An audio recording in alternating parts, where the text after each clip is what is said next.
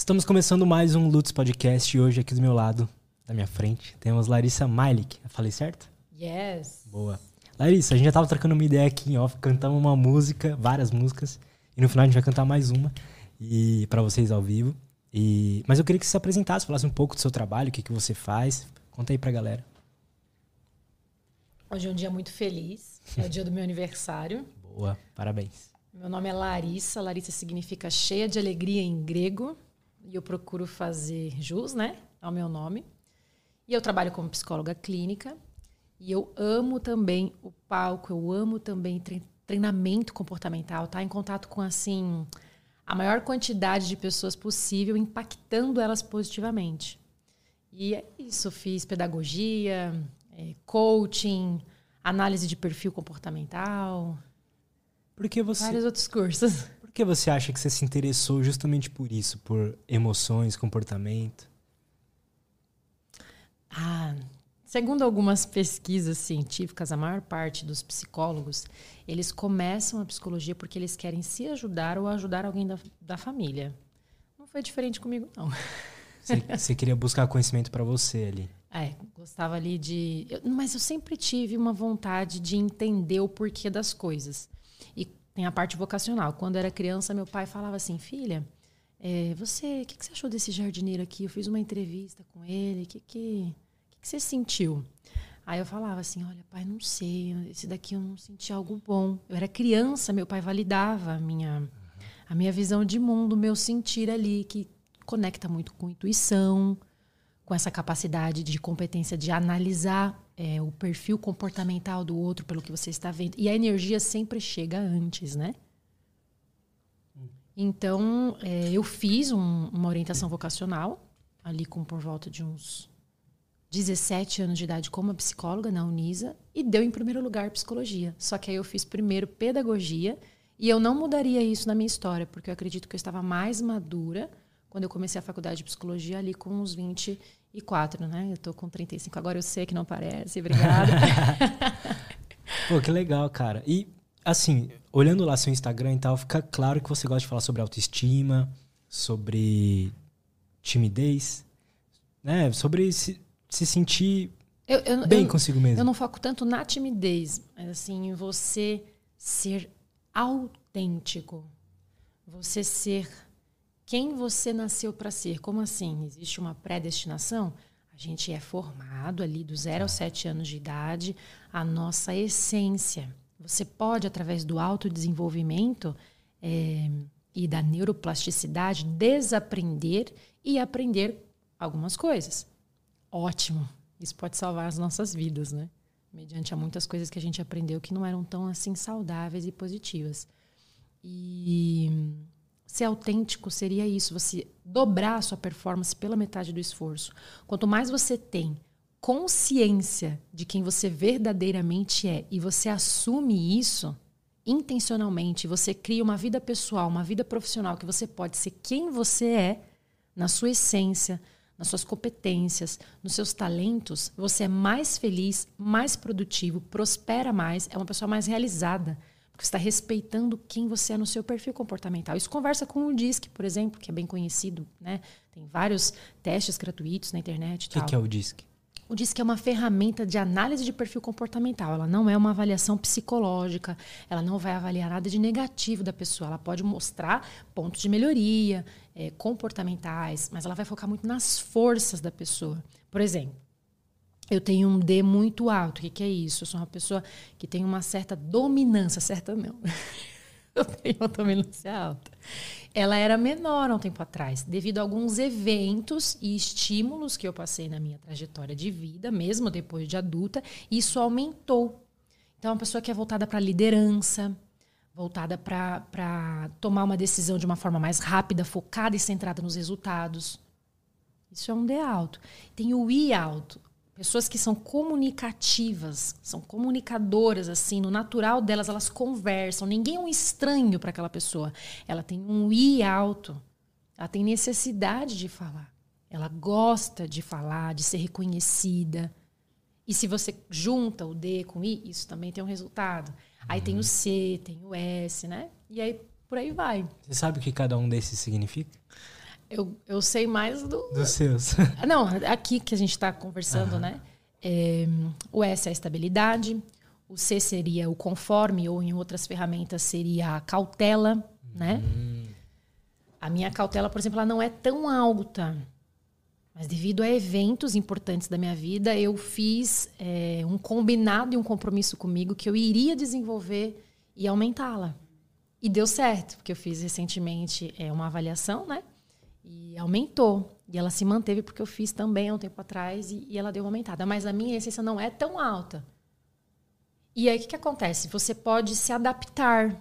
Então, se você está num ambiente que você não pode falar tanto, você precisa se conter um pouco mais, porque não é um ambiente propício para falar. Diferente daqui. Aqui a gente está... É para falar mesmo.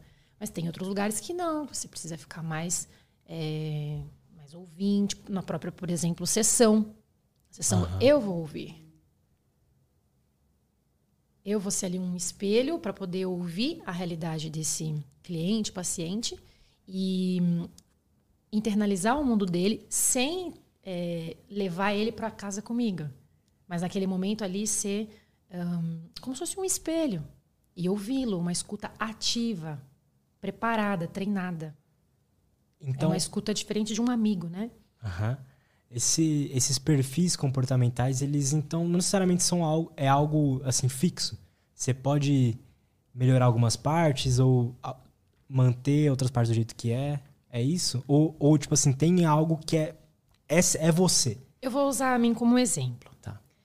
Eu aumentei o meu C, certo? Sim. Mas não foi drástico assim, no sentido de, nossa, meu C tava mais ou menos ali 30. Eu não lembro quanto que tava. E aí... sei lá, 35, 40. Não aumentou tanto. Agora, meu D aumentou muito. Era tipo 50, 60, foi para 99. E o que isso tem a ver? Aí que vem a pesquisa. Então, a ferramenta ela não substitui o acompanhamento de um analista de perfil ou de um psicólogo preparado para isso, para entender quais foram esses eventos que, por forte impacto emocional ou repetição excessiva ou constante, né, ali, de comportamentos, houve essa mudança de perfil comportamental. Então, como que a gente muda o nosso estilo comportamental? Através de uma transformação da nossa mentalidade, do nosso mindset. E certas situações, elas provocam essa mudança. Assim como na infância, a gente teve um convívio X de educação, e isso reverbera na nossa vida, porque existe uma criança interior dentro da gente que ela busca por esse pai ou por essa mãe inconsciente, né? Esse paternar, esse maternar. E a maturidade, ela conversa muito com isso, de você ser uma pessoa autorresponsável, de você assumir esses seus talentos, essas suas competências e entregar isso na sua vida pessoal, na sua vida profissional. O dobro da alta performance pela metade do esforço. Por que pela metade do esforço? Você vai ter um esforço, mas vamos supor que você... né? Luiz, você trabalhasse com uma coisa que você não se identifica tanto. Um ano, 2 anos, 3 anos. Pode até ser que você faça isso bem feito e você esteja treinado e apto para fazer isso. Só que o que vai acontecer? Você vai provavelmente adoecer, ou vai ser uma pessoa que talvez não seja tão produtiva ou não tão feliz. Cada caso é um caso. Ninguém é igual a ninguém. Mas a maior parte da população brasileira, dos jovens, tem crise existencial porque não encontram paixão nas suas profissões. Assim, falando sobre isso que você tá dizendo, eu acho que a parte mais difícil, talvez, me corrija se eu estiver errado, é encontrar a paixão, é descobrir quem é você de verdade, é descobrir o que você gosta de verdade, porque, falando de mim também, eu passei muito tempo, quase a minha vida inteira, sem saber o que eu gostava. E, tipo assim, na verdade, eu meio que gostava de tudo. Então, é difícil encontrar o que você realmente ama, tem paixão. Porque gostar é uma coisa, né? Você tá disposto a sofrer por aquilo, a passar por dificuldades por aquilo. Acho que o mais difícil é isso, né? O que você acha? A gente romantiza muito essa ideia de... ah, eu trabalho com o que eu gosto, então não é um trabalho. Alto lá. Trabalho é trabalho. Claro que você pode trabalhar com a sua paixão. E é diferente de trabalhar com algo que você não tem aquela paixão, aquele tesão, ou aquele orgulho, aquela satisfação. E você falou uma coisa muito interessante logo no início da sua fala. É a questão de você saber o que você gosta ligado à sua identidade. Quem sou eu?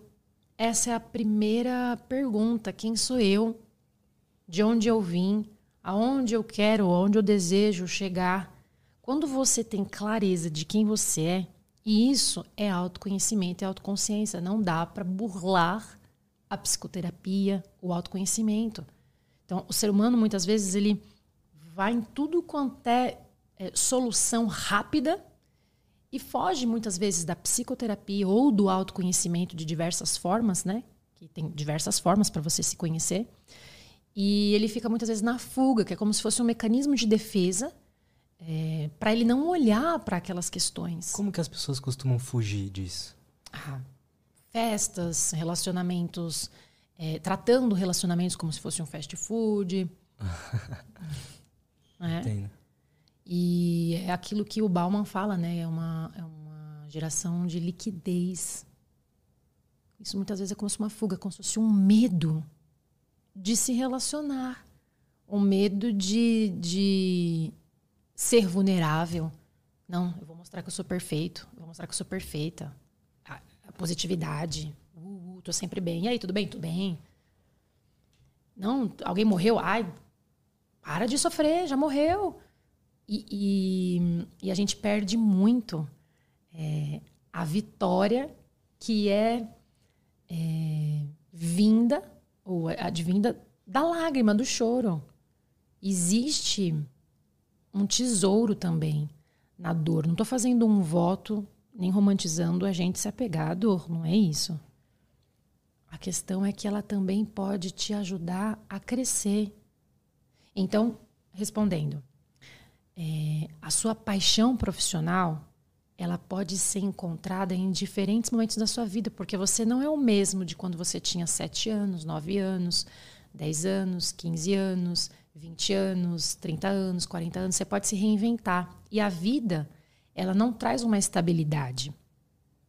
Então, conforme você vai crescendo, se desenvolvendo, você vai percebendo o que faz sentido para você nesse momento da sua vida, mas você tem alguns pontos que sempre vão ser mais fortes em você, que é a sua essência, que daí conversa com o que a gente falou no início, como se fosse ali o DISC.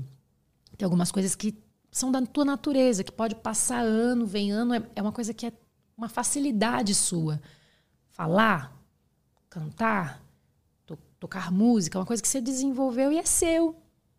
Ninguém te tira esse conhecimento que você tem, né? Uhum. Mas você pode adquirir novos conhecimentos e novas habilidades. Exemplo, uma pessoa que não tinha, você falou de timidez, uma pessoa que de repente era mais tímida e de repente ela foi se desenvolvendo. E ela já não é mais tímida.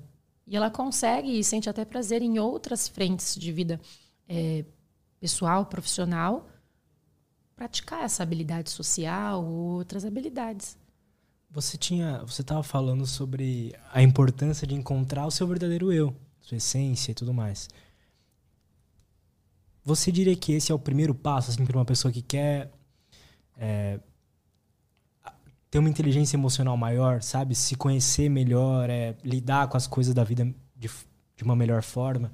O primeiro passo é ir atrás de se conhecer? Se sim, como que a gente faz isso? Sim. E, ao mesmo tempo, tomar cuidado com esse mergulho. Tá. Por quê? Porque mergulhar tão profundo nisso pode... É como se fosse um mergulho, né? Imagina uma pessoa que vai mergulhar. Cuidado para não mergulhar, às vezes, ali tão profundo e depois não dar conta de voltar. Vamos por partes. Aprender o poder da paciência e de respeitar cada fase. Só que muitas vezes nós somos imediatistas. Eu quero um like, eu quero reconhecimento, eu quero tudo rápido. Meu primeiro milhão agora, com 21 anos, Forbes antes dos 30, e tudo muito, muito rápido. E é interessante lembrar que a identidade, as nossas crenças, a vida é uma jornada, então é step by step, né? Etapa por etapa. Claro que existe, por exemplo, a psicoterapia breve, ou para aquelas pessoas que se identificam, né, fora do país, existe um conceito muito mais nobre com relação ao coaching, né? Então, assim, focado em resultados, na carreira, as pessoas têm mentores ali. Então, assim, fazer esse mergulho, ele é imprescindível, o autoconhecimento. Trazer para a autoconsciência, saber apertar os seus botões para ter essa inteligência emocional. Isso daqui eu não sou tão bom, mas eu posso me desenvolver. Mas nesse momento da minha vida eu posso delegar isso. Então eu vou delegar para alguém que sabe mais do que eu e inclusive sabe porque ama isso. Nossa, nisso daqui eu sou muito bom. Por que eu não estou fazendo isso se eu sou muito bom nisso? Então eu ativei um pouco mais ali o meu ser. Mas eu não estava praticando tanto o meu D e o meu I. Adoeci. Adoeci, minha imunidade abaixou. Porque eu não estava vivendo da minha paixão. Uhum. E quantas pessoas, elas se adaptam a um perfil comportamental que não era de fato o perfil delas por conta do contexto que elas estão inseridas, porque elas não se conhecem. E morrem ou vivem anos sem saber das potências, das competências, dos talentos que elas possuem. Como se fossem máquinas, vamos assim dizer, Ferraris, que não estão na pista para soltar toda a potência que ela tem. Na vida pessoal e profissional. O que acontece para, às vezes, a pessoa viver a vida inteira delas, que eu vejo isso acontecendo. Chega a pessoa com 50, 60 anos e fala, nossa, agora, aí que ela se liga que ela estava vivendo uma vida que não era ela ali. E ela aí se culpa, se arrepende e tal, mas como que a gente percebe que a gente está vivendo meio que nesse automático, vivendo dessa forma que não é a gente?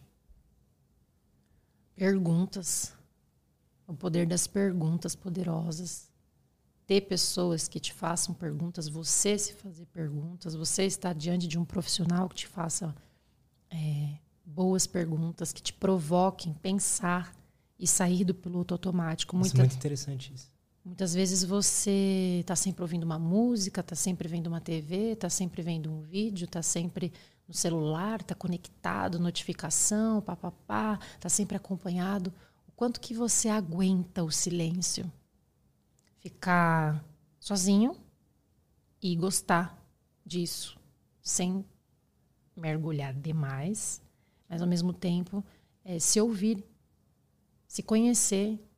Tô gostando desse resultado? Não tô por quê? E a gente também não pode ser mimado no sentido de romantizar, né? É uma vida perfeita, isenta de adversidades, isenta de perdas, isenta de lutos, isenta de... sofrimento. Né? Sofrimento. Não estou falando para a gente se apegar ao sofrimento e se tornar uma pessoa extremamente melancólica a tal ponto de ficar até com a imunidade mais baixa e perder a parte da alegria. É como se fosse a palavra equilíbrio. Talvez não exista esse equilíbrio, porque não existe estabilidade.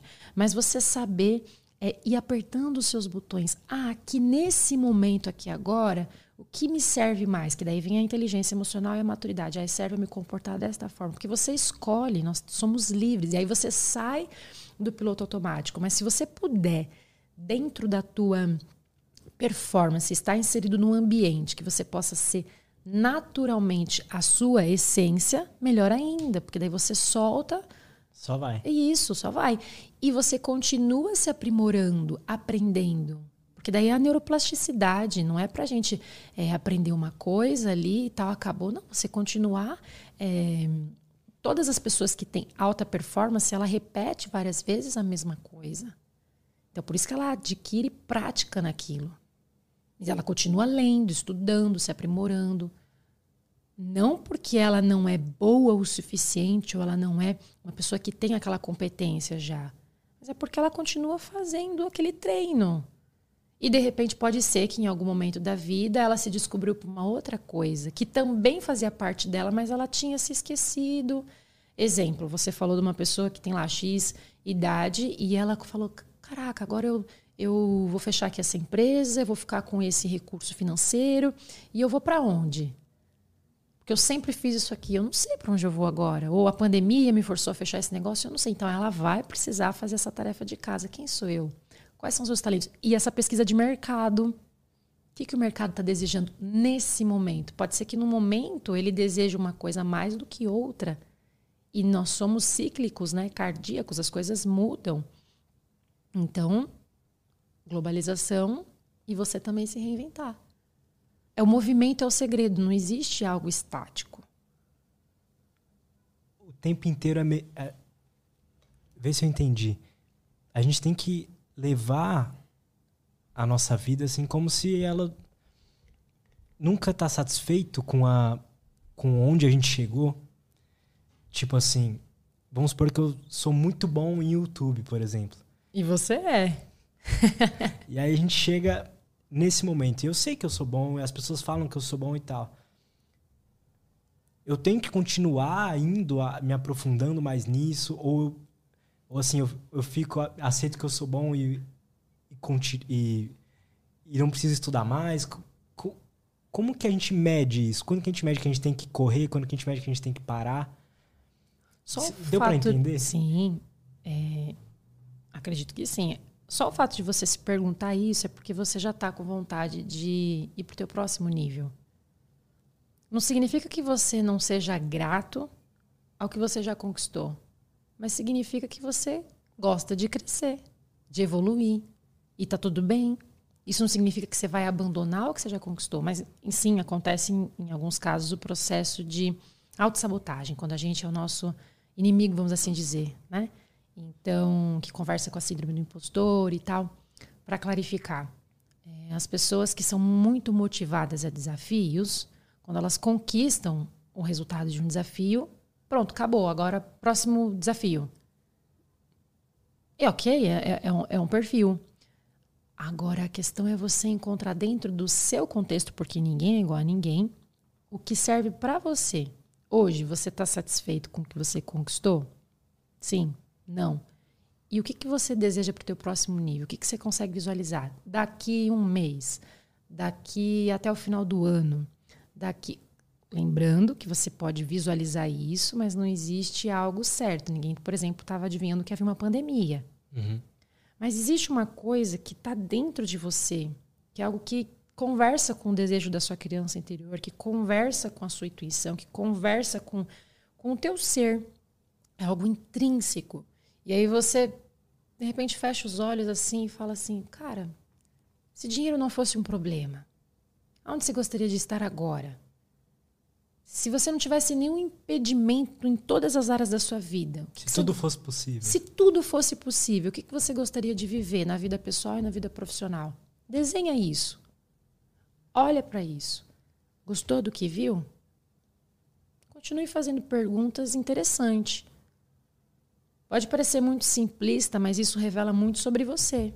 E aí olhar para isso é um material rico para poder encontrar as respostas. A resposta não está no profissional. Ela está em você. A questão é você acessar isso. Encontrar ferramentas para acessar isso. Por isso que cada vez mais psicólogos estão criando ferramentas de psicoeducação para ensinar as pessoas algo que deveria ser ensinado desde a nossa base da infância, né? Que é a educação emocional, a educação financeira, a educação de uma escolha profissional mais assertiva, de acordo com quem você é na sua natureza comportamental, né? Seus talentos. Você acha que isso deveria ser uma coisa que já ensina desde criancinha? Ah, sim. O que você percebe de... Não sei se essa é a palavra certa, mas de sintomas, de comportamentos que as pessoas vão criando por justamente não ter esse tipo de educação, psicoeducação, assim. Como que a pessoa... Quais comportamentos ela começa a ter, sabe? Por exemplo, você atende pacientes ainda? Uhum. Quais são as queixas, né, que você percebe nessas pessoas? Ideações suicidas, depressão, ansiedade, divórcio e desenvolvimento de patologias e transtornos. Então, é muito importante a gente não deixar de lado o autoconhecimento e saber quais são as nossas emoções, o que eu estou sentindo, o que eu posso fazer hoje para me fazer mais feliz, Eu estou me autocuidando?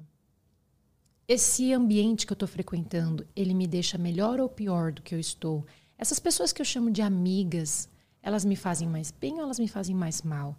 Esse ambiente de trabalho, se eu continuar aqui por mais X tempo, eu vou sair daqui melhor ou pior do que eu entrei? Muitas vezes as pessoas, elas entram nesse piloto automático, como você citou, e elas se adaptam tanto àquilo que elas se acostumam com uma vida medíocre. E eu não estou julgando a vida dessa pessoa, mas é medíocre porque ela não está bem. O que adianta você ficar extremamente rico, ter vários bens materiais e olhar para a sua vida social e não ter realmente relacionamentos que você se sinta amado, que você possa ser vulnerável e vice-versa, exemplo.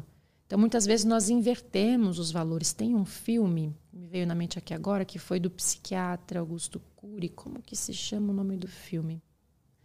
Quando lembrar, eu falo. Tá bom. Nesse filme, a cena começa com um morador de rua fazendo perguntas poderosas, ou assim, colaborando para o não término da vida de um psiquiatra famosérrimo, renomado, mas que estava extremamente em crise existencial do papel dele como pai. Já assisti esse filme. Já assistiu? Como que é o nome? Cara, não sei. Os atores são famosos, né? É um filme brasileiro muito bom. Assisti com o meu amigo. Pronto. De repente, se ele lembrar o nome, ele passa pra gente que a gente fala Boa. Aqui. A gente vai deixar o pessoal curioso, Boa. Né? Como que é o nome do filme? Daqui a pouco a galera fala aí nos comentários. Pronto. Boa. E é isso. Então, como profissional ali, psiquiatra, um entendedor da mente, do cérebro humano, de tudo isso que a gente está conversando aqui, num grande mergulho, na grande profundidade, ele é um ótimo profissional. Ajudou muitas pessoas. Mas ele, com ele mesmo, ele é um carrasco. Mas de onde vem isso, será? Ele, no caso do filme, ele sentia muita culpa por ele não ter... ali um bom relacionamento com a mãe do filho dele e o filho. E isso estava pesando, e a tal ponto que ele pensou em desistir de si. Aí esse morador de rua, que não é uma pessoa, vamos assim dizer, nossa, tem mestrado, doutorado, quem é você na fila do pão? O morador de rua, ele tem ali toda uma sabedoria no comportamento e ele consegue enxergar o outro no âmago da dor dele. Enquanto muitas pessoas civis, assim, ou não estão praticando talvez essa cidadania, essa empatia, que é uma das capacidades de uma pessoa que tem inteligência emocional. E no filme é mostrado toda uma narrativa, você que viu, a importância de algumas vezes a gente parar um pouco e falar assim, não adianta só eu ser uma pessoa muito inteligente se eu não estou sendo gentil comigo. Você não ser gentil com você mesmo, o que isso causa na gente? Eu estou perguntando isso para ver se a gente consegue identificar quando a gente não está sendo gentil, porque às vezes a gente não é gentil e nem percebe, né? É, exatamente. É aquilo, quando você olha para a sua vida e você não está tão satisfeito com os teus resultados, talvez seja a hora de você desenhar a sua vida novamente e ver o que você pode fazer para se sentir mais contente consigo mesmo, com a vida que você está levando. Eu gosto de uma frase que diz assim, a vida é muito curta para ser pequena, fugaz, né? Então, assim, viva uma vida do qual você se orgulhe, mediante as tuas possibilidades, o teu contexto. Se você ainda não pode estar ou ser tudo o que você deseja, o que você já conquistou hoje, ou dentro da situação que você se encontra, quais são os recursos que você tem para já poder colocar em prática? E conforme você vai aumentando o seu estado de energia, o seu estado de gratidão, de alegria, de paz, de amor, isso conversa com a resiliência, que é essa capacidade de lidar com as adversidades, mesmo no meio de uma situação até catastrófica ou caótica ou de perdas, enfim, e você conseguir ir se reinventando. A pandemia forçou muitos de nós a olhar para si, a sair desse piloto automático ou dessa fuga. Me forçou. Forçou? Uhum. E aí? Funcionou. Funcionou. Eu entrei numa situação muito ruim, assim, financeira e emocional também. E ela me forçou a me conhecer mais, assim, de tipo, tá, eu tô aqui. E a, por que que deu isso? Foi culpa minha, sabe? Não teria acontecido se eu tivesse sido, assim, não tivesse feito o que eu realmente quisesse ter feito. Aí eu mudei essa chave e começou, assim, lógico que sofri muito e sofro ainda todos os dias, mas é um sofrimento que vale a pena. E que, tipo, eu já tô colhendo frutos, sabe? Tô ganhando dinheiro, tô mais feliz. E acho que tem tudo a ver com o que você falou. Mas a pandemia, assim, uma situação, né, adversa. Eu lembro que eu perdi meu emprego, aí eu tava com um monte de dívida. Aí tudo isso fez eu olhar pra mim mesmo, chorar muito no banho e perguntar as coisas. E depois fui atrás de psicoterapia. Li muito, né? Meditei muito. Então, foi indo. E hoje, assim, você pratica alguma atividade que você percebe que está sendo gentil com você? Como assim? Ó, vou falar assim de mim. Fala de você. Nada que a gente fala, né? Tudo que a gente fala, pensa e sente gera uma crença. E toda crença se realiza. E muito do que a gente se identifica, né? Conte-me teus sonhos e eu saberei muito sobre você. Deixa eu ver do que você dá risada e você está entregando muito sobre você. Então, quando eu falei desse filme, eu estava fazendo ali uma análise e eu estava falando, quem é analista ou quem entende também de psicologia sabe que eu estou falando também ali de mim. Então, uma forma de eu ser gentil comigo mesma é ouvindo o meu corpo, fazer perguntas. O que você quer, corpo? O corpo está sempre falando, tem até um livro, né? O corpo fala. Então, assim, nós estamos falando aqui não só pela nossa... boca e as palavras, a nossa respiração, a nossa postura. Ainda que a gente faça toda uma compostura e tal, a gente tem as nossas emoções e tudo isso está acontecendo o tempo inteiro. Como eu falei, a energia chega antes. E todos os dias, dentro das nossas dinâmicas pessoais e profissionais, o nosso corpo continua se manifestando. O meu corpo eu precisei adoecer, olha o nível, adoecer para perceber que eu não estava sendo gentil comigo no aspecto ali profissional e o modo como você faz uma coisa, normalmente você faz todas as outras. Então, assim, para eu relembrar, ei, Larissa, seu D não é baixo não, seu I não é baixo não. Beleza, você é psicóloga, você trabalha com clínica, você atende 1 a 1. Mas, colega, teu perfil também é grupo, tu é uma comunicadora, volte a fazer palestras, volte a fazer lives, volte a fazer... e isso conversa muito com autocuidado. Eu falo muito sobre ative a loba, ative o lobo. Explica também o que é o ative a loba ou ative o lobo. Tá. É o resgate da autoestima na vida pessoal e na vida profissional. O que significa isso? O que adianta você ter muitos resultados se você não gostar de você ou se você não olhar com carinho, sendo gentil com você, que foi um pouquinho da análise que a gente fez aqui do filme. E esse não autocuidado, ele pode ser fatal, como um adoecimento, como todas aquelas coisas que você me perguntou com relação às queixas. E isso no dia a dia muitas vezes passa despercebido. A gente acha que o autocuidado, a autoestima é apenas eu colocar uma roupa bonita, eu fazer uma boa make, ou eu estar indo na academia e ficar saradão. Isso é importante, é uma forma de autocuidado, sim. O externo, ele revela o interno. Então, você se cuidar externamente na sua alimentação, na sua atividade física, é uma forma de autocuidado. Só que ela não substitui o autocuidado emocional. E aí que tá, a gente tem mais facilidade de focar naquilo que é visível. Ah, eu vou comer bem, vou comer essa comida. Mas não é uma regra. A gente fala, né, o peixe, ele morre pela boca. Quais são as doenças que mais matam? Câncer, AVC, e tá tudo ligado com o estilo de vida. Em 2020, a maior causa de morbidade mundial...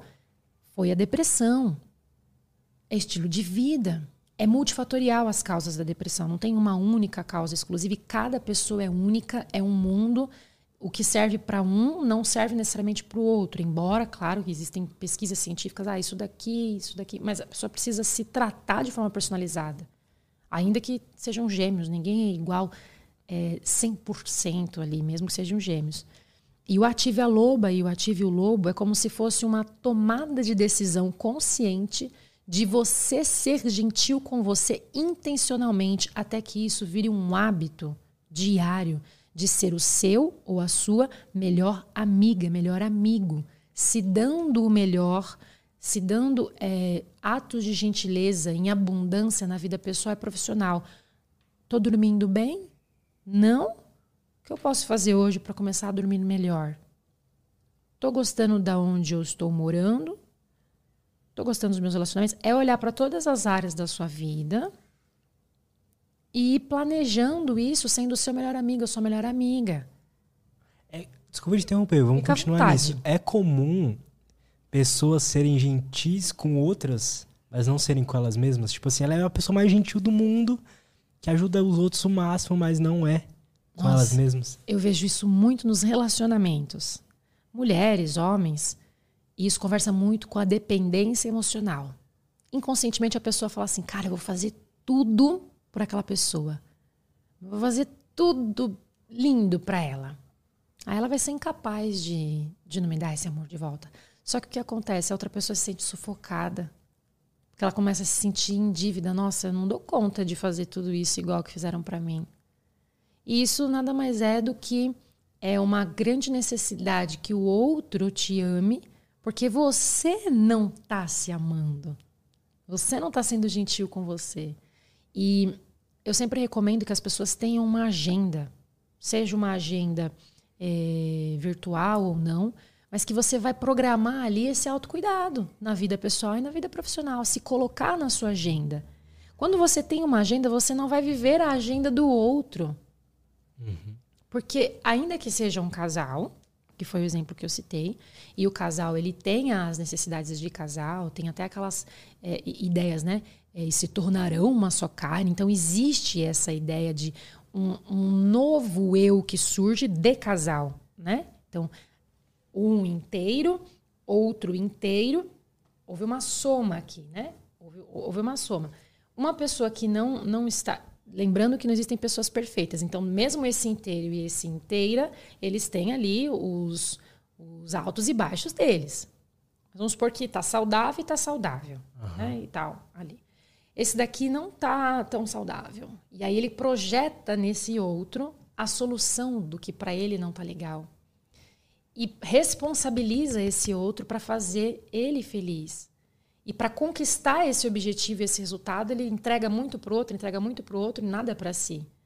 Esse outro pode até, de repente, comprar essa vamos assim, venda, essa ideia.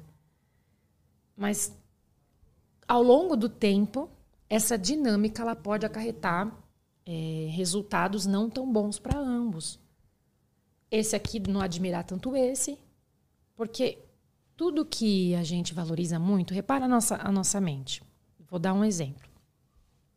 Imagine que a gente está aqui agora, todo mundo foi passear e a gente vai celebrar aí meu aniversário, e aí a gente tem 2 restaurantes ali de opção. Tem um que tem uma fila gigantesca, tal, sei lá, vou fazer propaganda aqui, depois se vocês quiserem me patrocinar, tá lá o Outback, beleza. Patrocina aí, a gente também, por favor. E aí, de repente, você olha ali para um outro, ele é top, maravilhoso, é o mesmo dono do que o outro, porque ele tem os dois, só que ele não desenvolveu tanto ali a marca dele, né, no branding e tal, posicionamento. E a fila não tá tão grande, é novo e tal. Qual que é a nossa tendência? E no que tá cheio. Que é sinal de que tá bom. E aí a gente olha pro Instagram de alguém e acha que porque tem um monte de comentário, um monte de curtida, um monte de views, um monte de likes, é bom. E aí aquela pessoa ali que não tá, às vezes, com todas essas né, que palavra usar? Essas demandas aí, não sei. E isso não é uma regra. Conforme, por exemplo, no filme, o cara renomado, top das galáxias e tal, tava precisando de ajuda, tava em crise. Ele era bom para os outros como profissional. Uhum. Mas ele não estava conseguindo ser bom para si. E aquele ser ali mais humilde ou mais aquém da sociedade, marginalizado, conseguia ser bom para o melhor dos melhores para os outros, né? É uma coisa que vira ali, né? Tipo, o quê? E isso mostra o quanto nós, como seres humanos, somos um ser social. Nós somos bio, psico, sócio, espirituais. Eu gosto de um seriado que eu vi uma vez, que é da RuPaul, né? É uma trans e tal, e ela tem um livro que se chama Arrase, e ela falou uma frase que faz muito sentido. Ela fala assim, nós somos seres espirituais numa experiência humana.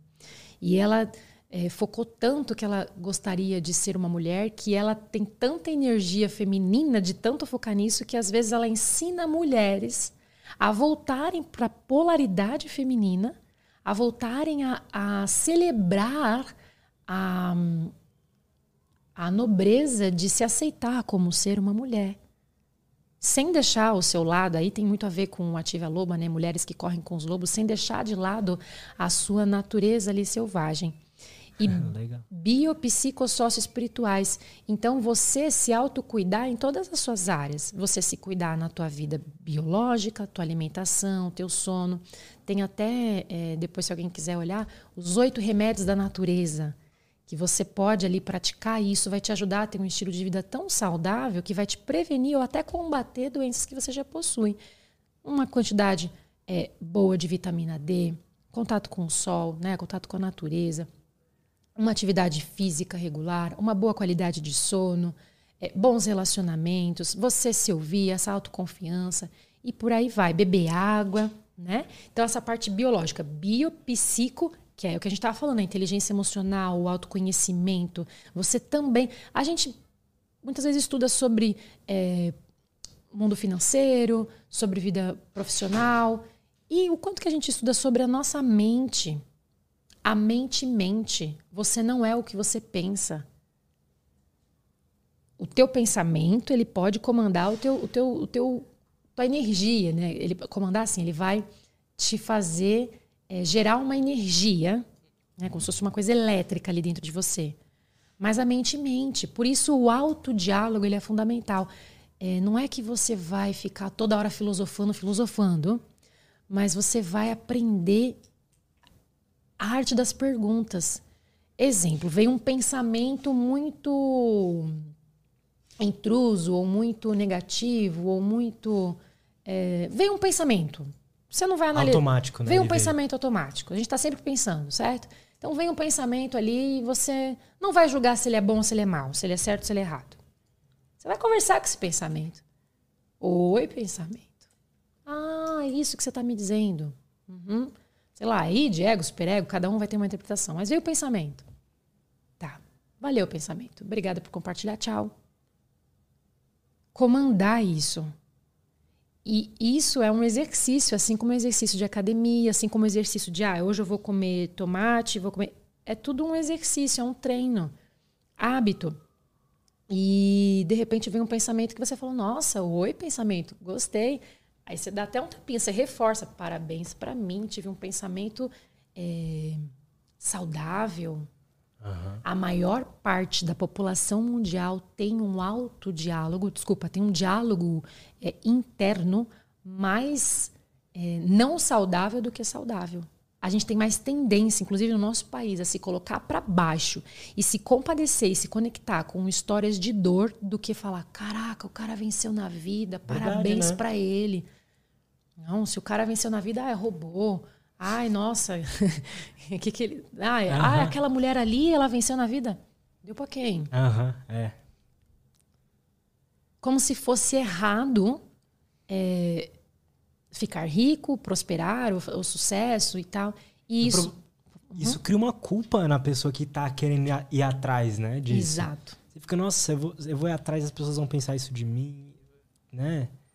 Cria uma coisa assim. E aí vira um looping, né? Tem as pessoas que pensam assim, tem as pessoas que se culpam pelas outras pensarem assim. E essas pessoas que muitas vezes se culpam, corre o grande risco delas se autossabotarem para elas não deixarem de pertencer ao ambiente ou às pessoas que ela ama. Ou ela vai bancar e falar, eu vou em frente. E isso pode ser um ato de ser gentil consigo. Não tem como a gente julgar, cada caso é um caso. Tem pessoas que ela estar naquele ambiente, mas não tão saudável, pode ser o melhor para ela naquele momento da vida dela do que ir para outro lugar. Uhum. Tipo, aquilo ali é o melhor para ela naquele momento. Ou talvez por muitos momentos. Cada caso é um caso.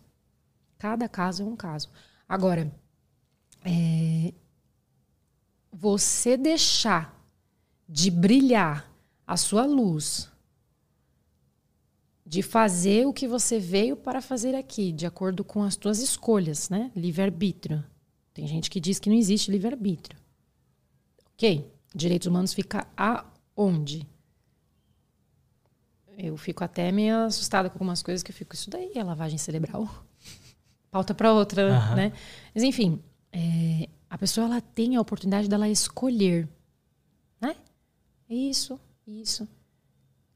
O que seria você escolher não brilhar a sua luz? Medo, né? Medo. E qual seria a maior força do mundo? Não é o amor? Então, se mais pessoas elas buscarem o autoconhecimento, elas buscarem a autoconsciência, vão ser pessoas mais psicoterapeutizadas, vamos dizer, e mais saudáveis, não perfeitas. Somos vulneráveis, nós somos imperfeitos. Mas aí que está o segredo, a coragem de ser imperfeito, de ser vulnerável, de olhar para sua dor, de olhar para sua sombra e usar ela como um recurso para você passar por um processo de superação e você ensinar outras pessoas a como superar aquilo ou nem chegarem a viver aquilo que você viveu.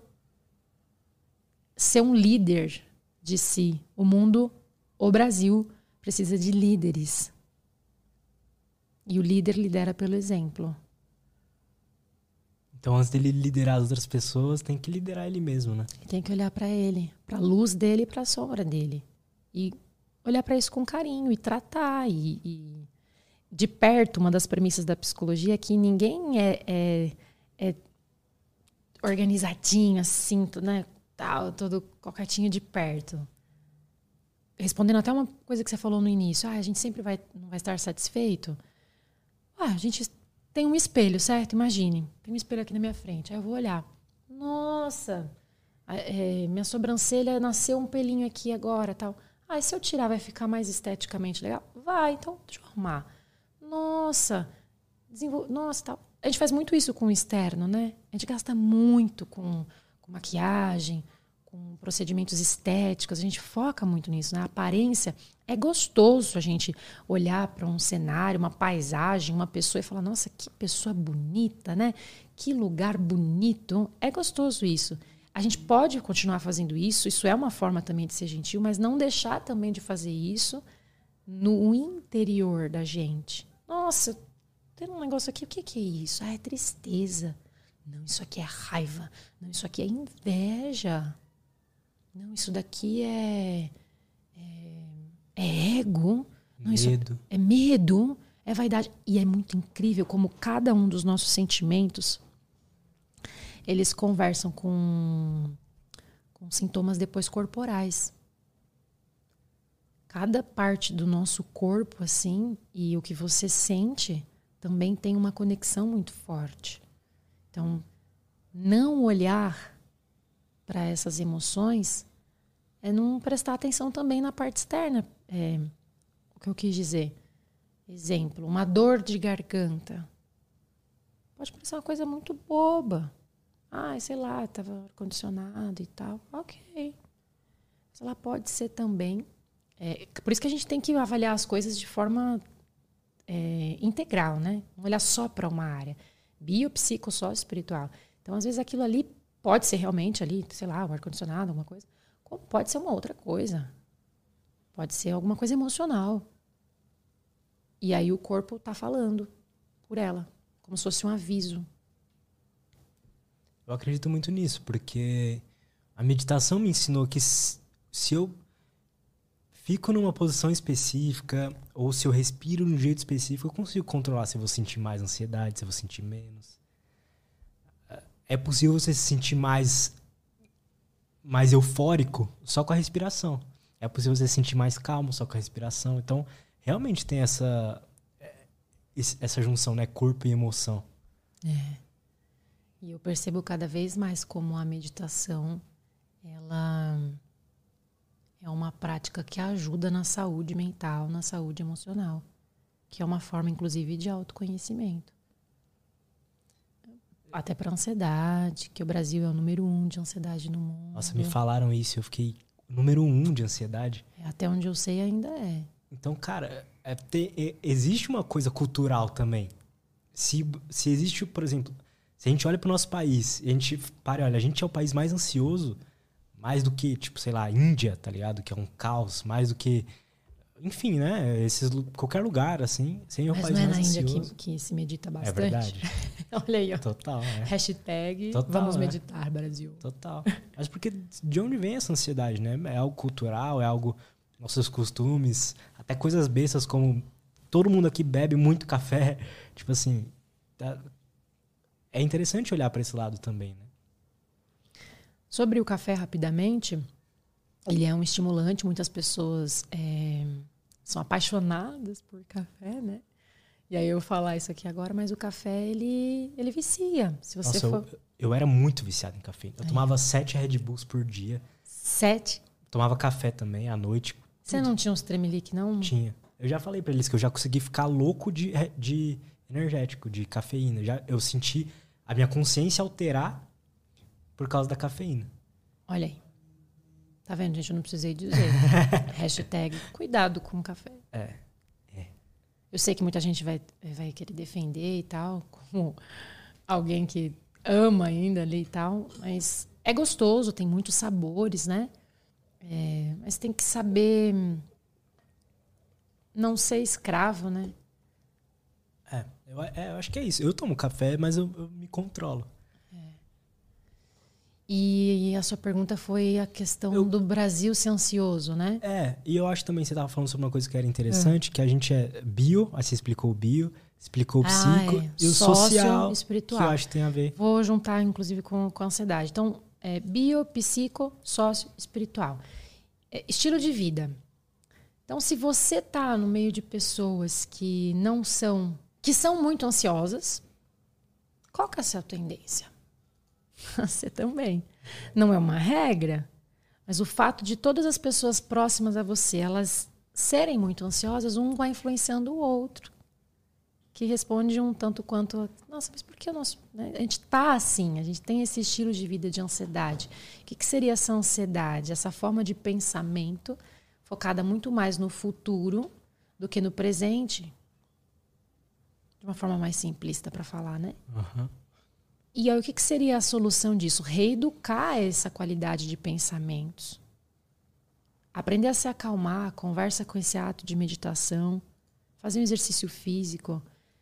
Não se viciar na dopamina, na endorfina e na ocitocina e nos hormônios da felicidade. A tal ponto, como a gente falou no início da conversa, de não se praticar o aprendizado que vem com a experiência que faz parte da matéria-prima da vida, que é a perda. Perdas necessárias. Quando você sai da adolescência e vai para outra fase do ciclo ali da vida, você está se despedindo daquela fase anterior. E isso vai gerar realmente uma crise ali. E quando você sai da juventude, quando você era solteiro e você namora, quando você namora e vai casar, quando você namora e depois... terminou o namoro, tudo isso provoca na gente uma reação, né? Devido ali ao social. Nós somos seres sociais. E aprender a ir lidando com isso, só que não significa que para aprender a lidar com isso, você sempre vai aprender sorrindo. Algumas vezes a gente vai aprender chorando, e chorando muito, e muito. A tal ponto de falar, cara, eu vou admitir que isso daqui mexe com a minha vulnerabilidade e eu vou atrás de um profissional. Por que falar admitir? Porque para muitas pessoas ainda tem um conceito cultural de que psicologia é para louco, psicologia é porque eu não sou bom o suficiente, porque eu não sou forte, porque piriri, pororó. E quanto mais a pessoa faz isso, mas ela com todo respeito à crença de cada um, mas ela vai no pastor X, no benzedeiro tal... na astrologia tal e tal, tal, tal, porque vão vir soluções mais rápidas ali, ou eu vou no terapia alternativa ali. Não estou falando contra a terapia alternativa e nem contra a inteligência espiritual, que foi o quarto pilar que eu trouxe aqui. Mas é que você anula uma possibilidade que poderia te ajudar Mas, ou até melhor, eu sei que muitas vezes tem pessoas que buscaram profissionais e se frustraram, não se identificaram com aquele profissional. E ninguém é obrigado a gostar de algo que não se identificou. Às vezes, para aquela pessoa, serviu aquele caminho naquele momento da vida dela. Aí passou uma outra situação, um outro evento, ela falou, nossa, agora eu estou apta para esse aqui. Sabe, tem tantas possibilidades e as pessoas vão experimentando. Só que muitas vezes elas deixam por último, quando o negócio já está mais gritante, né? Por causa desse conceito. Só que eu acredito que cada vez mais, através do marketing digital, do empreendedorismo, dos psicólogos digitalmente, dos YouTubes, desse tipo de trabalho que vocês fazem de trazer profissionais da área da saúde, as pessoas vão se reeducando na visão de que não, psicologia não é para louco. Psicologia é para que eu seja uma pessoa mais saudável. E eu não preciso estar doente com febre emocional para ir no psicólogo. Eu posso ir para poder fazer o autoconhecimento, para poder aprender na prática coisas que eu não aprendi na minha infância.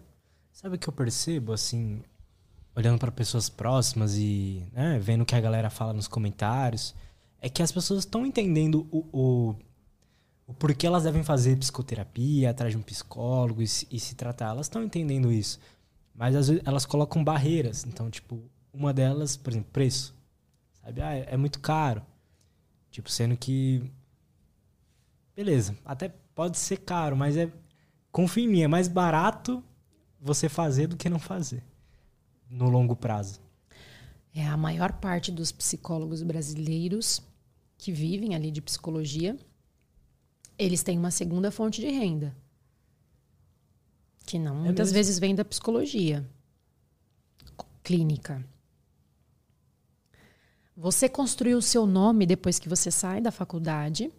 E você viver de psicologia ainda é um grande desafio para muitas das pessoas que se formaram em psicologia e desejam viver de clínica. Porque a psicologia não é só clínica, tem a psicologia do esporte, tem a psicologia do trabalho, tem a psicologia para empresas, para a construção de uma marca, psicologia do consumidor, psicologia do dinheiro, enfim. E o psicólogo, ele muitas vezes... se desvaloriza, porque ele quer ali a agenda dele cheia. Ai, que legal, eu tenho a minha agenda cheia, tal, eu vou olhar na minha agenda, tal. Mas só que muitas vezes essa precificação, essa desvalorização desse investimento que ele fez ali de 5 anos, e fora do Brasil, em outros lugares, assim, a psicologia, ela... Para você ser um psicólogo, é necessário que você tenha feito também outras especializações. É uma exigência antes de você ter ali o seu primeiro cliente. No Brasil, não. Beleza, se formou, CRP e tal, já posso atender. E o quanto esse profissional está preparado para a educação financeira dele, para o marketing digital, para fazer agenda, são N variáveis. Ele só sabe ser psicólogo, né? Exato. E ainda é importante ele ter um supervisor no início. Então, são várias coisas que custam. E aí muitos profissionais chegam a cobrar ali R$30 uma sessão, 50, 100, para poder movimentar no início, sabe? E isso, eu acredito que tem essa parte muito nobre, que é a questão social, porque tem pessoas que não têm essa condição. Mas eu acredito que aí cada um faz o que se... Né, cada ser é livre e tal. Mas às vezes tem outros profissionais que eles cobram 300, igual um médico ali, ou um 500, ou algum outro profissional. E o quanto é importante, seja você cobrar 30, seja você cobrar 500, você dá o seu melhor ali para a pessoa sentir que você satisfez aquilo, né? Você satisfez aquela necessidade ali que a pessoa trouxe para você. Mas o quanto é importante o profissional também se valorizar e obter mais apoios, né? Trazer esse empreendedorismo para a psicologia. A faculdade não ensina isso? Não ensina essa outra parte? Eu sei que algumas faculdades conversam um pouquinho com isso, mas eu já não estou mais nesse momento, né? Em vias de regra, eu acredito que não. Não vejo isso. Até por isso que existe uma briga muito forte entre o empreendedorismo e o mundo acadêmico, né? Tem muita gente dizendo, ah, você não precisa de faculdade para poder fazer a sua paixão profissional. Tem muita gente que defende essa ideia. E isso já está bem popular dentro do universo do empreendedorismo. Mas segundo muitas pesquisas do próprio empreendedorismo novo que está vindo agora para o mercado, pelo que eu tenho visto aí em reuniões de marketing digital, eu gosto muito dessa parte de felicidade na vida profissional, de autoestima, né? Por isso que eu falo pessoal e profissional, né? Uhum. Então, cada vez mais as pessoas, o consumidor está cada vez mais exigente. Então, ele vai selecionar muito com quem ele vai abrir a carteira dele e pôr o dinheiro dele. Então, se o profissional não souber se posicionar e se valorizar, ele vai ficar para trás. E isso em qualquer esfera, não só da psicologia. Verdade. Né? E nós estamos mais exigentes. Cara, eu acho que a maioria das pessoas hoje vai procurar um psicólogo, ela procura no Instagram, não procura no Google. Ela procura no Instagram, procura no LinkedIn. E aí tem aquele conceito que ela vai olhar, que ela vai... Que ela vai ver como que é o cara, que ela vai ver o trabalho. Se identificar, né? Verdade. Aí tinha alguma coisa que... Enfim, bom, podemos falar então de autoestima, que é uma coisa que... De tudo que você falou é o que eu percebo que, tipo... Por exemplo, para vencer medos é importante que você tenha uma autoestima, né? Para você pelo menos dar o primeiro passo. Então eu vejo que... E algo que eu... A minha principal queixa quando comecei a psicoterapia era a autoestima. Aham. E... Bom, aprendi muitas coisas nisso, né? Mas eu quero ouvir de você, assim, o que é a autoestima? Como a gente consegue ser uma pessoa com uma autoestima mais elevada? Eu acredito que a autoestima conversa bastante com se ouvir e se acolher. E ter um plano de ação estratégico para se ouvir e se acolher. Um autocuidado genuíno, não superficial, que conversa com tudo isso que a gente falou, do início ao fim até aqui, e você ser o seu melhor amigo, a sua melhor amiga. Nós, quando estamos com o nosso melhor amigo, nossa melhor amiga, ele não procura nos lembrar, às vezes até de coisas que a gente se esquece com relação a gente. Tem dias que você, de repente, acorda e não tá tão animado, não tá tão animada. Ou você que trabalha, sei lá, com investimentos e aí teve uma perda financeira, né, lá no mundo das criptomoedas e tal. Ou alguém morreu e depois mais uma pessoa morreu e de repente você não está sabendo lidar com notícias ruins nos jornais ou etc. E aí a autoestima ela conversa com você começar a dizer não para o que te faz mal. Não é que você vai ser mimado. Você vai falar não. Porque eu vou falar... Né? Enfim. Uhum. Vou dizer não para aquilo que não promove a minha saúde mental e emocional. E eu vou dizer que sim para o que promove a minha saúde mental e emocional. E física, né? E social. E outra parte também. No dia a dia. A tal ponto que você construa cada vez mais hábitos saudáveis de autoestima. Pensando que a maior parte da população tem um diálogo interior mais severo, carrasco, do que saudável, arrisco dizer, então, que a maior parte da população não tem autoestima. E o quanto a autoestima está ligada com você ter abundância ou ter prosperidade. Não estou falando de parte apenas... financeira, mas de resultados satisfatórios em todas as áreas da sua vida, não segundo o meu conceito, ou o seu, ou da sociedade, mas segundo aquela pessoa. Muitas vezes a gente faz as coisas para pertencer ao que disseram para a gente que é o correto. E a gente não parou para perceber, isso é meu ou é do outro? O que de fato é meu na minha vida? O quanto eu ainda estou vivendo... O que a minha mãe quer pra mim, o que meu pai quer pra mim, o que meu irmão quer pra mim, o que meu chefe quer pra mim, o que... Eu não gosto nem da palavra muito chefe, assim, né? Eu prefiro mais líder, assim, né? Mas o que o outro quer de mim. Não tô falando que você só vai pensar em você e vai deixar de pensar no outro, sendo que nós somos seres sociais e a gente tem que ter ali uma convivência, um respeito, né? Mas se você só escolhe o outro, você fica aonde? E o modo normalmente que você faz uma coisa, você faz todas as outras. Então, se você pensar mais no outro por medo de retaliação, de haters, claro que em alguns momentos a gente aumenta a nossa cautela, né? Uhum. A gente se adapta, como até uma camuflagem, um personagem e tal, para você se manter vivo ou para você se manter naquele contexto que você está inserido. Até que ponto isso também é duradouro para você soltar essa sua luz, ser quem você é, né? Então, não existe muitas vezes um ambiente tão saudável assim, né? As coisas não estão tão assim em muitos lugares. Mas ainda assim eu gosto muito de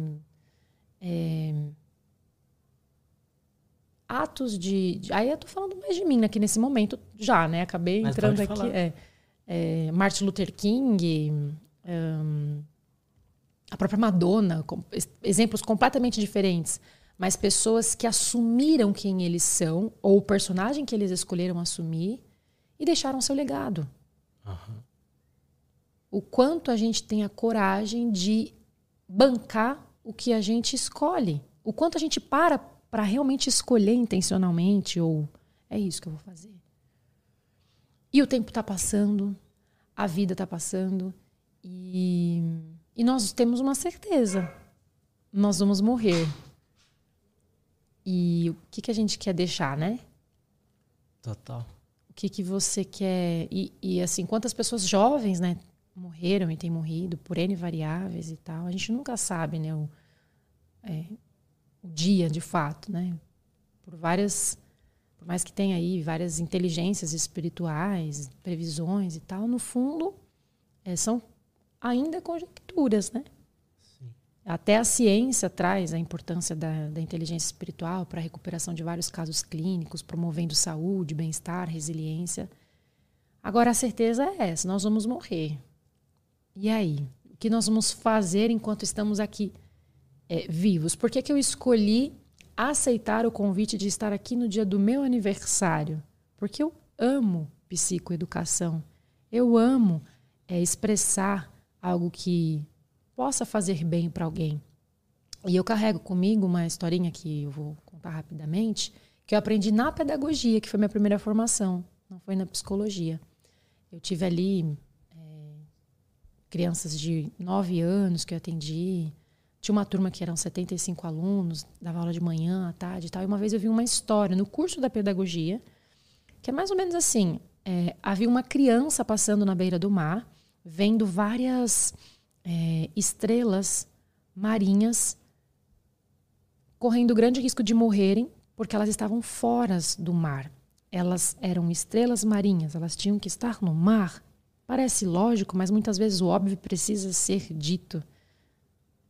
Porque tem muito bombardeio de gatilhos e de copies, né? Uhum. Na internet, de estratégias de copywriters. Adoro copywriter, conversa muito com psicologia, mas tem aqueles que fazem isso com uma boa intenção e outros não tão boa, né? Sim. Por isso, interpretação de texto, se questionar, perguntar, entendes o que lês, é importante. E essa criança, ela estava pegando com as duas mãos dela bem pequenininhas, imagina a mão de uma criança, né? Ali de uns 9 anos de idade, devolvendo essas estrelas marinhas, e também tinham tartarugas marinhas ali, e ela começou a devolver com a singela mão dela fazendo esse ato. E um filósofo estava passando por ali, super... sabe, bilionário, vamos dizer. Esse filósofo era bilionário. E ele estava ali numas férias de boa, na praia e tal. Estava ali sozinho naquele dia. E ele foi passando e tal. E ele olhou para aquela cena e falou, que estupidez. Ele não vai dar conta. Esse menino não vai dar conta de fazer esse resultado. Mas que estupidez. Chegou no menino e falou, para de fazer isso. Imagina você no início dos seus primeiros... vídeos do YouTube. Ei, para de fazer isso, você não vai conseguir. As pessoas que chegaram para mim, Larissa, você é muito extrovertida, você não vai dar conta. não faz psicologia não. Ei, para com esse sonho, para de ser babaca. Você não vai conseguir casar, você não vai conseguir. E muitas vezes, essa palavra, né? Você não consegue. Você pode utilizar como se fosse um aumento da sua vontade, da sua determinação. Não para provar algo para alguém. Mas é porque você gosta disso, ou você acredita nisso. Você acreditar em si, ou no seu sonho, ou no seu objetivo, é o grande início. E por isso ser o seu melhor amigo, a sua melhor amiga, que é a mentoria que eu criei, Ative a Lobo, porque muitas vezes, se nem o seu melhor amigo acreditar mais em você, e você ficar sem ninguém, você precisa acreditar em você. E quando você acredita em você, os seus olhos brilham. Quando você acredita naquele projeto, seus olhos brilham. Você começa a encontrar pessoas que vão começar a te ajudar no teu projeto. Porque você decidiu que você vai fazer aquilo girar, que você vai fazer aquilo virar. Não se trata tanto da força da sua circunstância, mas a força da sua decisão. Você escolhe quem você vai se tornar e não o que te aconteceu. Eu conheço o Geraldo Rufino. O Geraldo Rufino tem uma história muito linda e ele fala assim, Lari, quando eu, vamos assim dizer, quebrei 6 vezes, eu não deixei de ser uma pessoa abundante. Eu não tinha o dinheiro, mas eu continuava com todos os meus valores que eu herdei e permaneci por escolha levar para frente na minha vida. O amor, a gratidão, a positividade. E isso me ajudou a se reerguer e a reconstruir a minha vida. Você não é o que você tem ou deixa de ter dentro da sua carteira. Você não é o casamento que você tem ou que você perdeu. Você não é o que você pode perder. É mais profundo do que isso. Você é os seus valores e quem você escolhe se tornar como um indivíduo. As outras coisas, elas conversam com você. Mas assim, hoje eu estou psicóloga, eu estou mentora, eu estou palestrante, eu estou youtuber. Mas amanhã eu posso estar dançarina, eu posso estar atriz, eu posso estar cantora, eu posso estar aposentada, eu posso estar empreendedora digital. A tua essência você vai soltar onde você quiser e escolher. Não precisa ficar fechada a isso e acabou. E a criança começou ali a fazer esse ato, o filósofo falou que era estupidez e tentou paralisar ela, falou, você não vai conseguir, você não consegue. Estupidez, para com isso, para de perder seu tempo. A criança não ouviu e continuou fazendo o que ela estava fazendo. Ok. Ele chegou em casa e como um bom filósofo, ele gosta de se ouvir, de escrever e aí ele chegou a uma conclusão. Caraca, o estúpido sou eu. Que ao invés de estar ajudando ele naquela causa, estava tentando paralisá-lo, porque eu não enxerguei o sonho, a visão dele naquele momento. Então muitas pessoas elas não enxergam o que a gente enxerga, porque cada pessoa é um mundo, é um mapa, né? Agora se você enxerga isso, né, não paralisar isso. Tem muitas pessoas que têm medo que a gente dê certo. Lembra que a gente falou da sociedade, muitas vezes, ai, fulano, por quê? Porque quando o outro brilha, muitas vezes, ai, nossa, fulano cresceu e eu não cresci, vou ter que crescer também? Fica meio desconfortável, né? A pessoa saiu do mesmo lugar que eu e ela tá dando certo naquele objetivo ali, em alguma esfera da vida. Bio, psico, sócio, espiritual, financeira, enfim. E aí esse filósofo voltou e começou a ajudar essa criança a devolver esses animais marinhos para o mar. Conclusão, né? Moral da história. Dá para você tirar várias possibilidades olhando para essa história. O que você quiser. Cada um vai olhar para um desenho igual o seu símbolo, né? Do podcast. Cada um vai olhar e vai ter uma ideia. Ah, é um rosto feliz? É um jacaré? Eu não enxerguei ainda o jacaré, né? É o feng shui... É um emo. É um emo. Uma tomada. Uma tomada. Cada um vai ver. A Gestalt terapia fala isso. Cada um vai ver o que está preparado para ver, né? E tá tudo bem. Numa outra fase da vida eu vou enxergar o jacaré. Total. E, ou talvez eu nunca vou ver. Enfim. E o quanto você acredita no seu sonho e o quanto você coloca energia nisso. E você pode escolher ser quem você quiser, de preferência baseado nas tuas forças, né? Nos teus talentos. Como usar todos esses conhecimentos, essa autoestima, tudo que você falou, para tomar boas decisões? Decisões que você não vai se arrepender, mesmo que dê errado, sabe? Mas tomar uma boa decisão mesmo para você naquele momento e para o futuro. Olha, com decisões, eu gosto muito do livro do Ben Carson, médico, neurocirurgião. Tem um filme dele que se chama Ben Carson, Mãos Talentosas. Tem algumas perguntas que ele ensina, que é como, quando, onde, porquê, para quê, o quê, quanto. Perguntas poderosas, papel e caneta.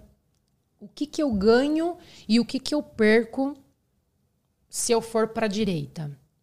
O que eu ganho e o que eu perco se eu for para a esquerda? Olhar para isso. Ah, se eu for para a direita, eu vou ficar mais perto de... Se eu for para a direita, eu vou perder aquilo. Sabe?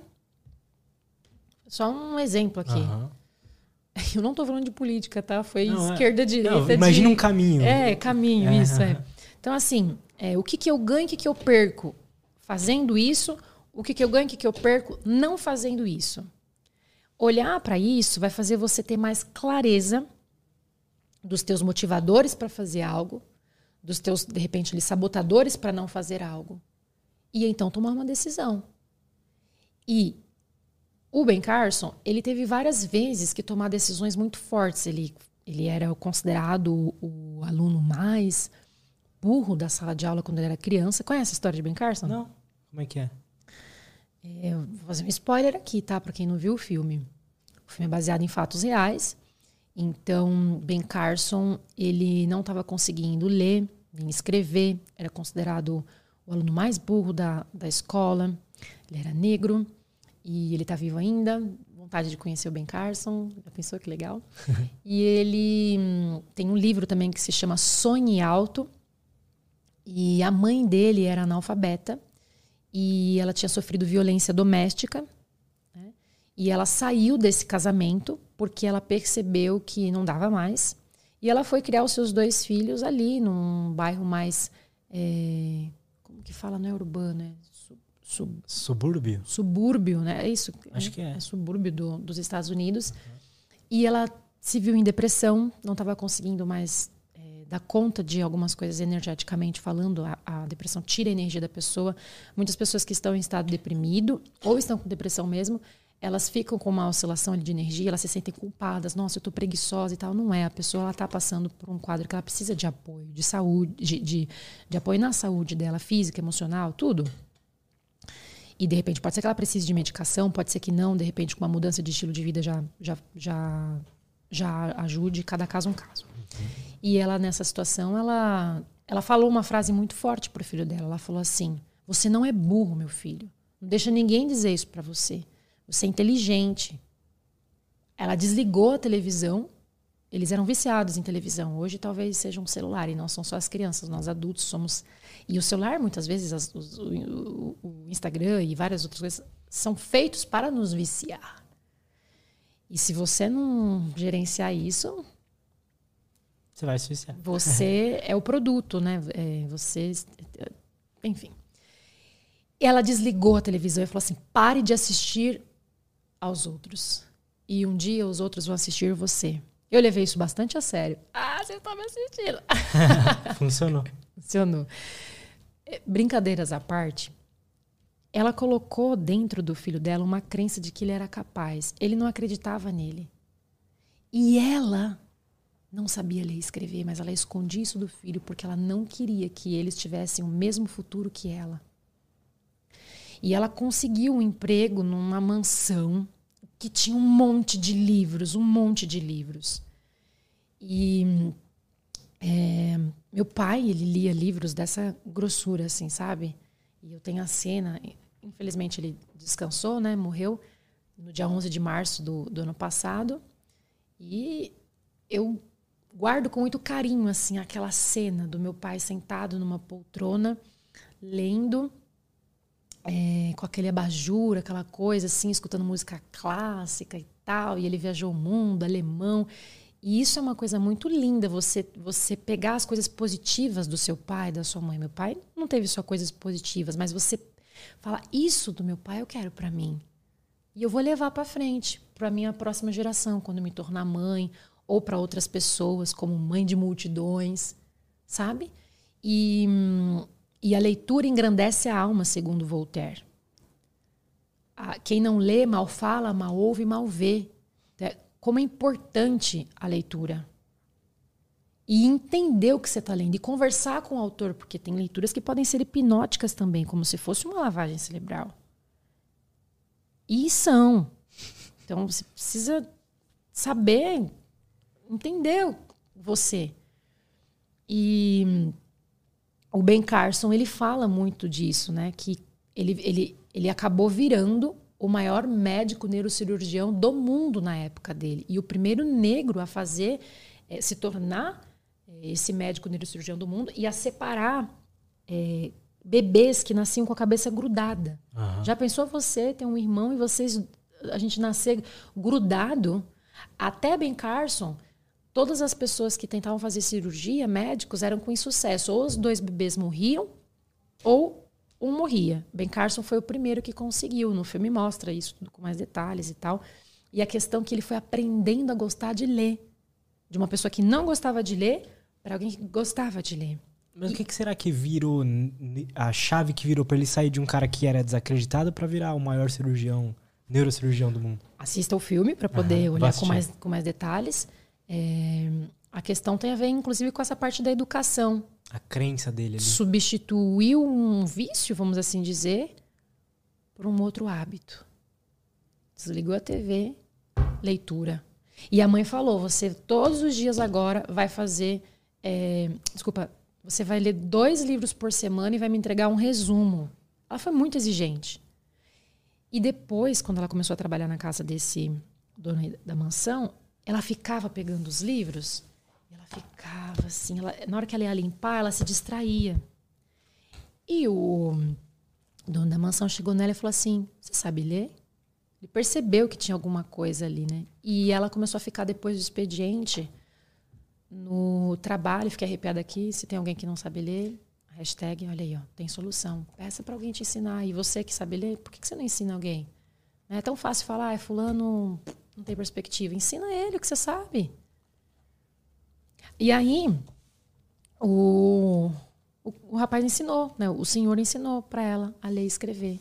Quando ela descobriu os livros, essa mulher... olhou para o filho dela e para os 2 filhos e falou, nossa, vocês vão ler 2. Ela falou, vocês vão ter um futuro diferente. Então, porque livro é uma coisa mágica, né? Às vezes o cara ficou 3 anos encapsulando em 300 páginas, sabe? Para você ler e aprender 3 anos à frente, sabe? Sim, sim. A minha mãe... Precisa atender? É a minha mãe. A gente pode fazer uma pausa, 3 minutinhos, rapidinho, você atende. Pode, foi ela que me ensinou a ler e escrever, não foi a professora, não. Que legal. Rapidinho a gente já volta. E estamos de volta. Bom, Larissa, muito obrigado por ter vindo aí, por ter trocado essa ideia. Aprendi muito, então gostei demais. Agora vamos ler as perguntas da galera aqui. E é isso. O Leone Este 89 mandou. A psicóloga Larissa tem notado um aumento de pessoas que se acostumaram em ficar em casa e perderam o interesse em socializar, em encontrar amigos? Eu notei isso na minha pandemia. Cada pessoa é de um jeito, né? E sim, há pessoas que acabaram gostando dessa introspecção, até por não se identificarem tanto ali com o universo de... vou dizer que ficar... criando um personagem ali muitas vezes para estar ali no meio social e tal. Mas é importante olhar para isso com carinho, porque nós somos seres sociais. Então, tem pessoas que elas têm mais necessidade de se socializar do que outras. Então, no seu caso, você tem quanto dessa necessidade? Não é errado você querer ficar na sua casa, você ficar mais no seu home office, se isso faz parte de você e te faz bem. Agora, se você perceber que está te fazendo mais mal do que bem, é porque talvez você seja uma pessoa mais sociável. Então, se socialize mediante as suas possibilidades. A pandemia muitas vezes forçou a gente não se socializar do jeito convencional, sair, festa, né? Os natais foram diferentes. Mas aí então usa a psicologia, não, a tecnologia a seu favor. Ótimo. Faz uma ligação, tal. Existe uma quantidade que é importante de socialização. Então, não se esquive disso. Isso pode até ser uma... Cada caso é um caso. Pode conversar com, de repente, uma fobia, né? Ou tipo, ah, eu me machuquei tanto com aquelas pessoas que eu prefiro nem me relacionar. Mas cuidado, né? Todo extremo ali, ou como diz a frase, né? Todo excesso pode, de repente, revelar uma falta. De repente, pode ser o caso. Ou não. Cada caso é um caso. Perfeito. Bom, o Tiago Januário falou: é possível não idealizar as pessoas nos relacionamentos? Se não, como lidar e controlar dentro do possível? Ah, é. Amei a pergunta. Boa. Então, assim, em vias de regra, a gente projeta no outro muitas coisas. Nesse momento, como profissional e na Larissa pessoal, eu não vejo uma forma de você não projetar, de você não idealizar. Então, você acaba fazendo isso em algum... mesmo que seja uma pessoa psicoterapeutizada, uma pessoa consciente, uma pessoa... que tem clareza de quem você é e as suas demandas e tudo mais, a gente acaba tendo umas certas projeções por causa que é inconsciente, não há coincidências no amor. Então você tem algo que você admira, que você gosta, e você vai buscar isso muitas vezes nessa identificação com o outro. Até porque talvez você não tenha aquilo, ele é uma extensão de você. Cada pessoa tem o amor que merece. Cada pessoa que você deixa ali na sua vida tem algo, de repente, para te ensinar. Que pode ser, inclusive, você a se amar mais e parar de aceitar migalhas. Ou ainda de você se dar mais valor e aprender a aceitar que você merece muito amor, com muito respeito. Não fique aonde não é servido amor e respeito. Esse não é um bom lugar para se permanecer. Saia de lugares onde não te servem amor e respeito. O amor e o respeito que você se dá, o amor que você gostaria de receber e você se dá, faz com que você ensine o outro a como te tratar. Se você para de ser carrasco com você e pratica esse autocuidado, essa autoestima, essa gentileza consigo, você ensina o outro a como te tratar. Então se trate bem, porque você não se trata como uma rainha, como um rei, como uma pessoa de alto valor. Larissa, mas eu não sou rico, eu não sou uma pessoa que tem X diplomas. Ei, não é isso, lembra? A identidade não é isso. O fato de você existir, direitos humanos, é para você se tratar com amor e com respeito. Comece a fazer, cada dia que se passar, perguntas assim: o que eu posso fazer hoje para me tratar com mais amor e com mais respeito? Olhe na frente do espelho e fala: eu me amo e eu me respeito. Eu sou digna de amor e digna de respeito. Se alguém quiser me oferecer menos do que amor e respeito, agradeço por compartilhar, mas não me serve. Porque eu me amo e eu me respeito. Eu me dou amor e eu me dou respeito. Como isso no dia a dia? Olhando para essas esferas biopsicossocioespirituais e se perguntando: o quanto na minha vida biológica eu estou me dando amor e respeito, o quanto na minha vida psíquica eu estou me dando amor e respeito, emocional, o quanto que na minha vida social eu estou me dando amor e respeito, o quanto que na minha vida espiritual eu estou me dando amor e respeito. E esse é um dos caminhos, né? Muito bom. Adria Rocais mandou: como trabalhar o autoconhecimento e não pilhar sendo uma pessoa só de análise? Ficar só no mergulho e no ir para a prática? Seria isso? Eu acho que é isso, pelo que eu entendi. Então, se a gente ficar só se analisando, só lendo livro, só na introspecção, no autoconhecimento, quem vai pagar os boletos? Então, vamos para a prática. Que é o adultecer. Que é o jogo de gente grande, que é amadurecer. Que é, muitas vezes, fazer até atividades que você não gosta tanto, para então começar a aprender caminhos alternativos ou estratégicos, né? Caminha que o caminho se abrirá. Bora caminhar. Senão a gente fica muito no mundo da teoria, das ideias, e não vai para ação. E o grande poder está no movimento. Boa, gostei. O Gabriel Lisboa mandou: como lidar com a ansiedade de saber o propósito da nossa vida. Interessante. Tem um curso gratuito que se chama Descubra a Sua Paixão e Viva Disso. Ele está no link da minha bio no Instagram, que é Larissa com 2 S's, Larissa, 2 S's, MEI de microempreendedor, M de Maria, de escola, I de inteligente, MEI, L-I-C-K, @Larissa Milick, aí se fala Milick. Lá no link tem um curso totalmente gratuito que se chama Descubra a Sua Paixão e Viva Disso. E acredito que ele já pode ser assim um divisor de águas, porque você vai ter ferramentas de autoconhecimento e você vai poder aliviar, de repente, essa angústia já com essa ferramenta. Além disso, tendo possibilidades, faça uma avaliação de perfil comportamental comigo, com um profissional da sua confiança, para você ter clareza de qual que é o seu perfil comportamental.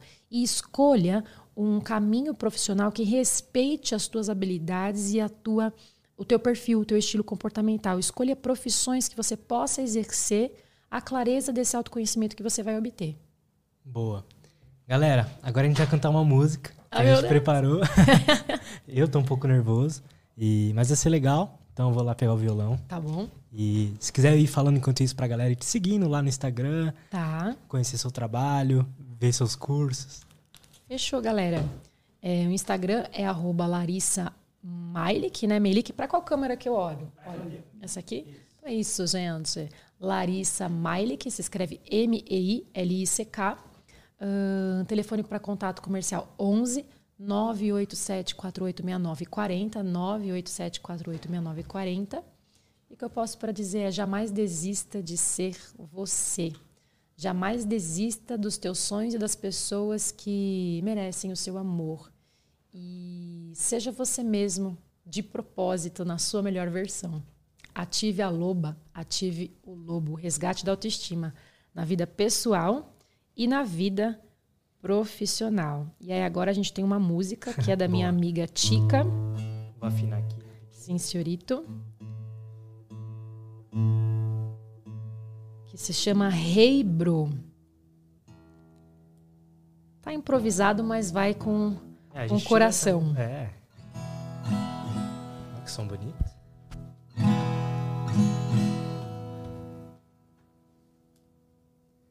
Pegar a cifra aqui. Ai, meu. Eu tô nervoso também, tá? Faz parte. Como que chama mesmo a música? Hey Bro. Né? Hey Bro. Tem muitas da Tica Paula. Tem muitas pessoas excelentes profissionais com alta performance em várias profissões que continuam sentindo frio na barriga quando vão fazer. Então, esse é o episódio 51 do... Sim. Toda vez eu fico nervoso. Já fiz 51, a mesma coisa. E toda vez eu passo o nervosismo depois de 20 minutos. Mas antes, eu fico andando pra lá e pra cá. Faz assim com o braço, só assim. 1, 2, 3, vuxi. Repete assim. Eu mandei energia pra você, ó. Tá. Recebe a minha energia que eu vou mandar. 1, 2, 3, vuxi. Eu mandei pra você uma energia boa. Tá. E aí fala assim, amigo. Fala assim, amigo. Amigo. Tenho um recado pra você. Tenho um recado pra você. Vai se fuder. É como se você tivesse assim, dizendo... repete assim, ó, eu aprovo a mim mesmo agora. Eu aprovo a mim mesmo agora. O modo como os outros me olham... O modo como os outros me olham... Diz mais sobre eles do que sobre mim. Diz mais sobre eles do que sobre mim. Eu aprovo a mim mesmo agora. Eu aprovo a mim mesmo agora. Boa. Não, já tô mais calmo. Bora lá. Bora, deixa eu ver só isso aqui. Ok. Mudar o tom. Importante. Beleza. E se errar... Não, se errar vai. Bora. Se errar vai. A gente vai errar. O importante é continuar. A gente vai errar. Né? Pode pôr aí.